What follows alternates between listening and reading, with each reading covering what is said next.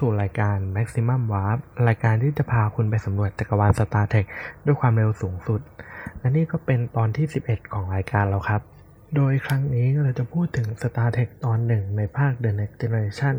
นั่นก็คือตอนที่ชื่อว่า The Outcast โดยจะอยู่ในซีซั่นที่ห้าตอนที่สิบเจ็ดครับโดยเนื้อหาในตอนนี้จะเริ่มต้นด้วยภารกิจช่วยเหลือยานลำหนึ่งของชาวเจไนซึ่งไม่สามารถเดินทางไปต่อได้นะครับโดยภารกิจช่วยเหลือครั้งนี้ผู้ที่เข้ามามีส่วนในการทำภารกิจอย่างมากก็คือวิลเลียม ที ไรเกอร์ซึ่งเป็น นัมเบอร์ วัน ของยาน ยู เอส เอส Enterprise D ครับโดยเขาจะต้องมาร่วมมือกับโซเรนนักวิทยาศาสตร์ชาวเจไนในการซ่อมแซมยานนี้ให้กลับมาทำงานได้อีกครั้งการร่วมงานกันครั้งนี้สร้างประสบการณ์แปลกใหม่ให้กับชาวเจไนอย่างโซเรนเป็นอย่างมากเพราะว่าชาวเจไนเนี่ยจะเป็นเผ่าพันธุ์ที่เป็น genderless นะครับก็คือจะไม่ได้มี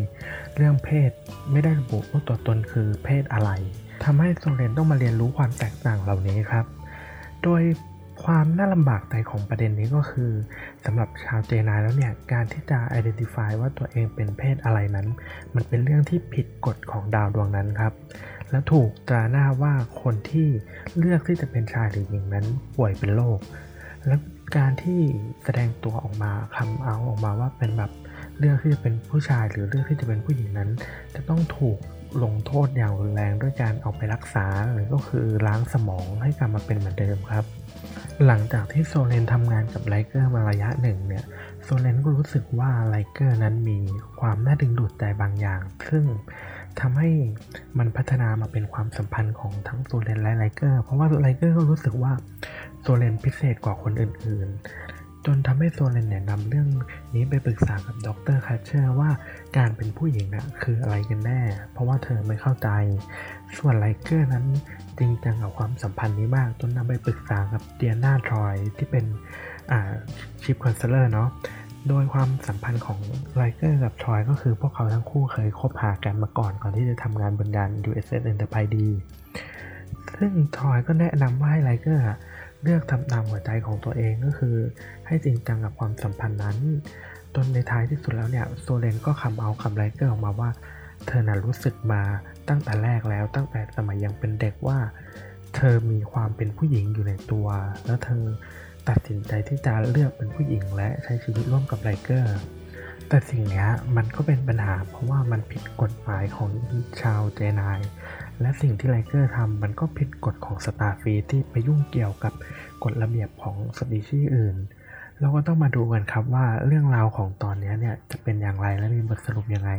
โดยสามารถดูกันได้ที่ Star Trek The Next Generation ตอน The Outcast นะครับเดี๋ยวก็จะแปะลิงก์ไว้ให้ใน Twitter เหมือนเดิมโดยตอนนี้ก็มีความพิเศษคือมันเป็นหนึ่งในตอนที่พูดเรื่อง gender อย่างชัดเจนมากๆในยุคนั้นทำให้มันมีกระแสหลากหลาย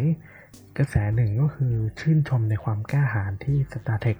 ได้นำประเด็นนี้มาเล่าสักทีหลังจากที่ไม่ได้เล่าเรื่องนี้เรื่องลักษณะนี้มาหลายตอนมากๆแต่อีกด้านหนึ่งก็คือมีกระแสตอบรับที่ในแง่ลบก็คือเนื่องจากมันเป็นยุคที่ประเด็นเหล่านี้ยังมีการถกเถียงกันหรือว่ายังมีการเหยียดกันอย่างอยู่มากเนี่ยทำให้ตอนนี้ก็ถูกวิจารณ์อย่างหนักเหมือนกันจากกลุ่มคนดูในส่วนของตัวนาธานเฟกผู้รับบทวิลเลียมไรเกอร์นั้นเขาก็รู้สึกว่าตอนนี้ยังไม่สามารถนำเสนอเมสเสจดั้งเดิมของบทได้อย่างเต็มที่เนื่องจากการแคสนักแสดงที่ไม่ตรงกับไอเดียเริ่มต้นนะครับซึ่งสามารถไปฟังแบบละเอียดได้ที่รายการCaptain on the Beatตอนที่สิบนะครับครับและนี่ก็จะเป็นเรื่องราวของ Star Trek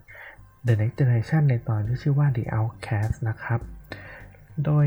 หลังจากนี้ใครที่ดูแล้วหรือคิดเห็นอย่างไรเนี่ยก็สามารถมาคุยกันได้ผ่าน hashtag Maximum Warp นะครับหรือจะรีพลายมาคุยกันได้ใน Twitter นะครับสำหรับตอนนี้ก็ขอจบเพียงเท่านี้ครับขอให้ดู Star Trek ให้สนุกครับ